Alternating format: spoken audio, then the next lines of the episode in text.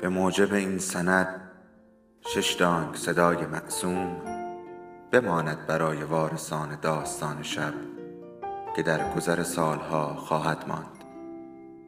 ارادتمند داستان شب.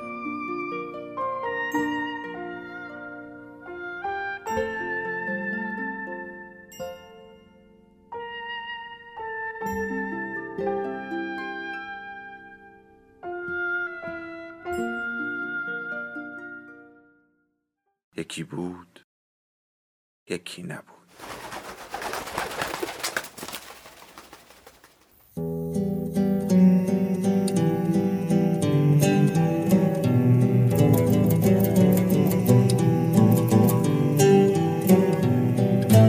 ما با قصه ها هم دیگر را به یاد می سپاریم و از نو با همان قصه ها هم دیگر را به یاد می آوریم.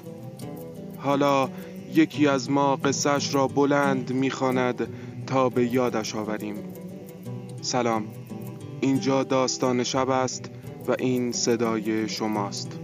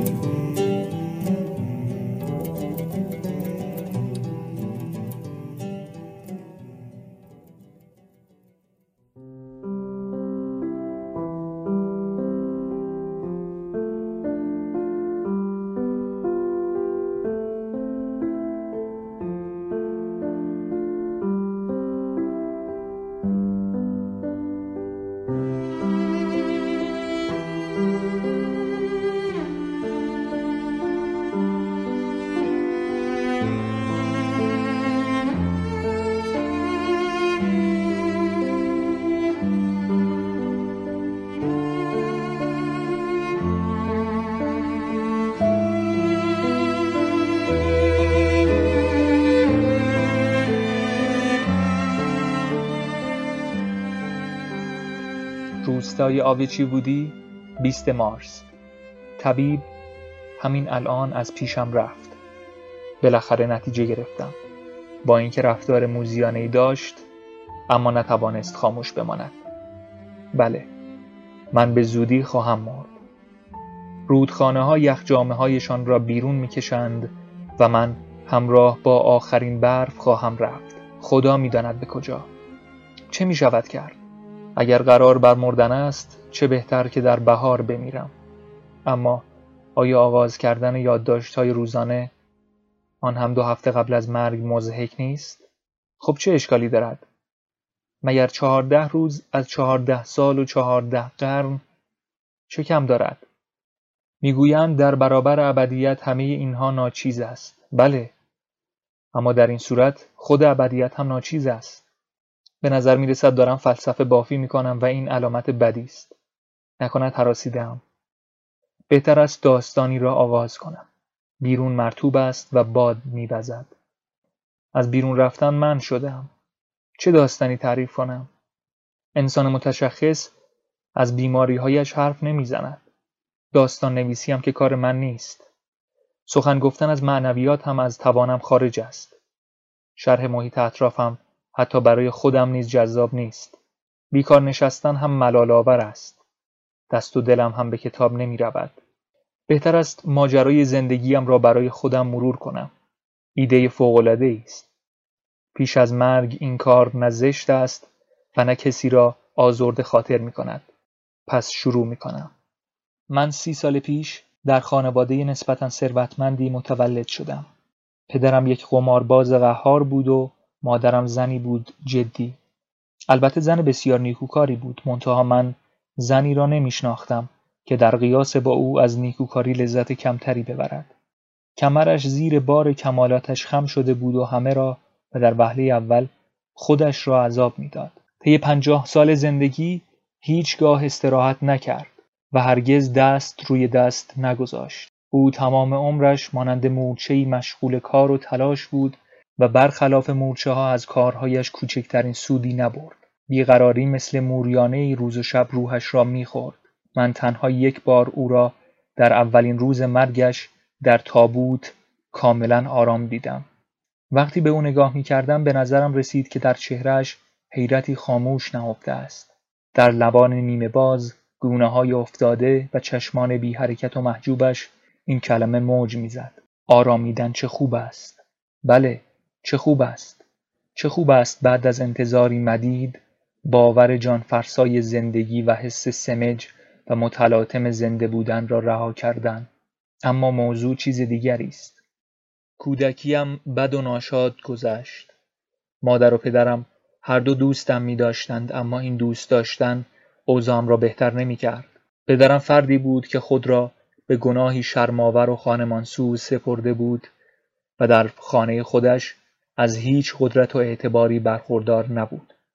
او که از سقوط خود آگاه بود بدون اینکه توان رها کردن این جنون دلنشین را داشته باشد میکوشید دست کم با ظاهر همیشه مهربان و فروتنی و خضوع سیاستمدارانش از لطف همسر بی همتایش بهرهمند شود. مادرم این اندوهش را با بردباری عظیم و شکوهمندی که سرشار از غرور و خودخواهی بود تحمل می کرد. او هرگز و تحت هیچ شرایطی پدرم را سرزنش نمی کرد. آخرین پولهایش را خاموش به او می‌داد و بدهیهایش را پرداخت می کرد. او نیز از مادرم چه پیش رو و چه پشت سر تمجید می کرد. هرچند به ماندن در خانه علاقه نداشت. مرا نیز دزدکی نوازش می کرد. گویی می ترسید با حضورش بیمارم کند. منتها در خطوط شکسته چهرهش چنان مهری موج می‌زد و در چشمان قهوه‌ای پوشیده در چروکهای نازکش چنان عشقی می درخشید که من ناخواسته گونم را به گونه گرم و نمناک از اشکش می چسباندم. من اشکها را با دستمال پاک می کردم اما آنها دوباره خیلی سبک گویی از فنجانی پر لبریز می شدند. بعد خود من هم به گریه می افتادم و او از من دلجویی می کرد. با دستش کمرم را می نواخت و تمام صورتم را با لبان لرزانش غرق بوسه می کرد. حتی الان با وجودی که بیش از بیست سال از مرگش میگذرد وقتی به یاد پدر بینوایم میافتم بغزی خاموش گلویم را میفشارد و قلبم چنان گرم و تلخ میتپد و از چنان اندوه دردناکی سرشار می شود که گویی هنوز سالهای سال خواهد تپید. گفتم که کودکیم بسیار بد و ناشاد گذشت. خواهر و برادری نداشتم و تربیتم از محیط خانه است. آخر مادرم چه مشغولیتی می توانست داشته باشد اگر مرا به پانسیون یا یکی از مؤسسات دولتی می‌دادند مگر فرزندان به کار دیگری هم می آیند جز اینکه والدین احساس ملالت نکنند ما بیشتر در روستا زندگی می کردیم و گاه به مسکو هم سری می زدیم. من همان گونه که انتظار می رود مربیان و آموزگاران خودم را داشتم. یکی از آنها را که ریکمن نام داشت و یک آلمانی نحیف و مغموم بود به خوبی در خاطر دارم.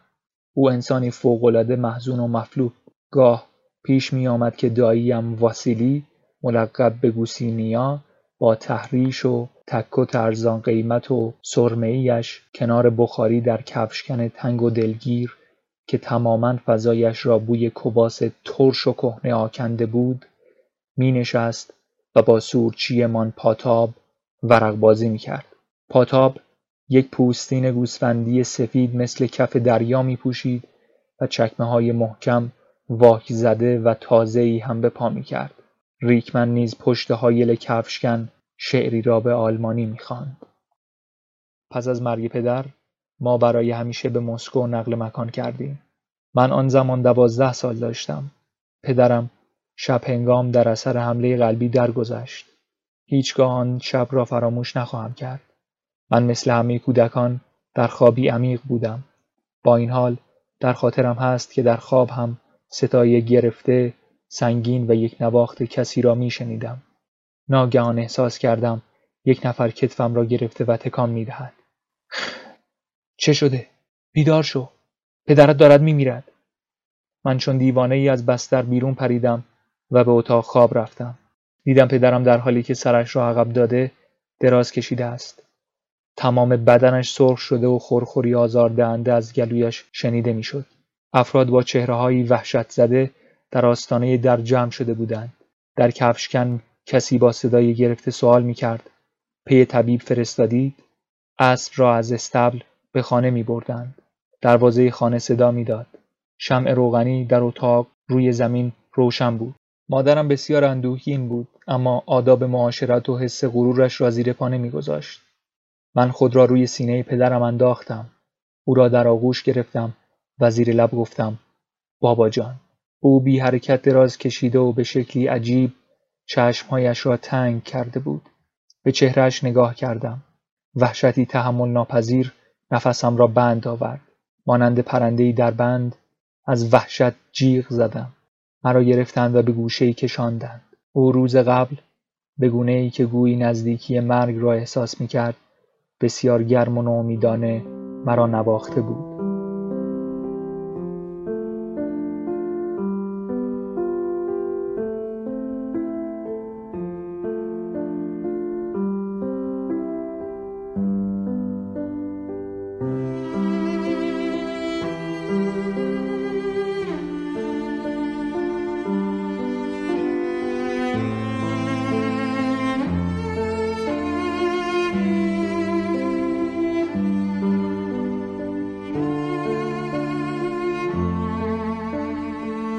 پس از مرگ پدر به دلیلی بسیار ساده برای زندگی به مسکو رفتیم.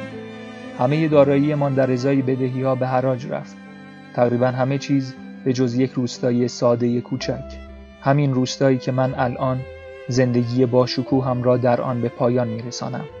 باید اعتراف کنم که اگرچه با وجود سن و سال کم از فروش آشیانه من اندوهناک بودم.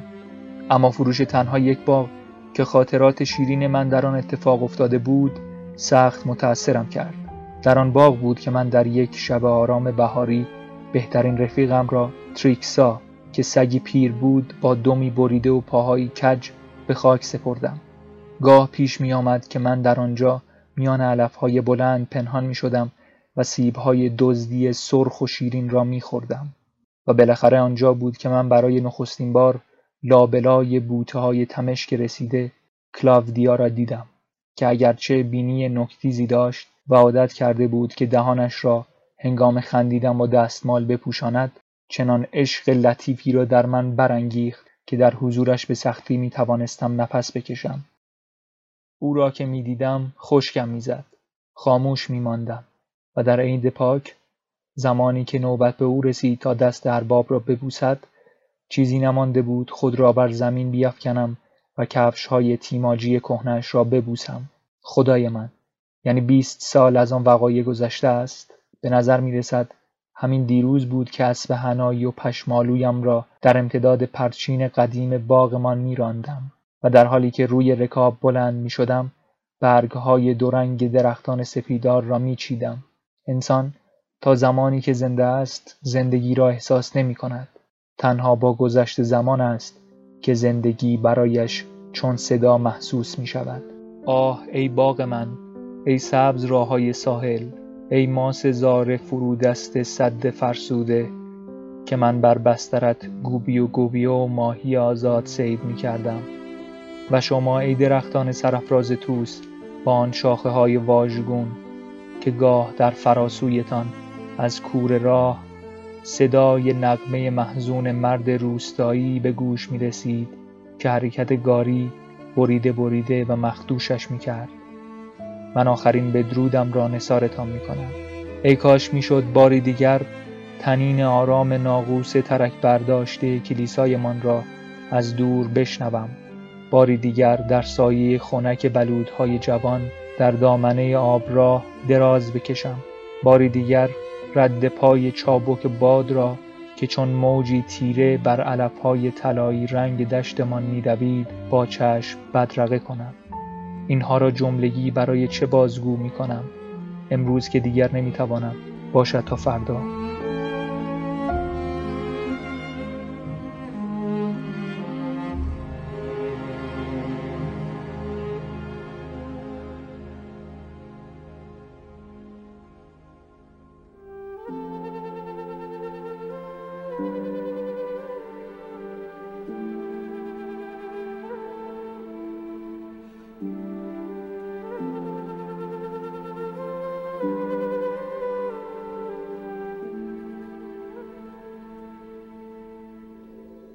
داستان شب بهانه است.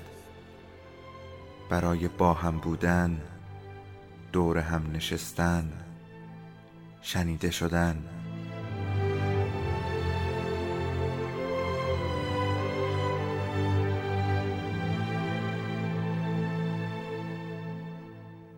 صدای افسانه ها رو میشنویم.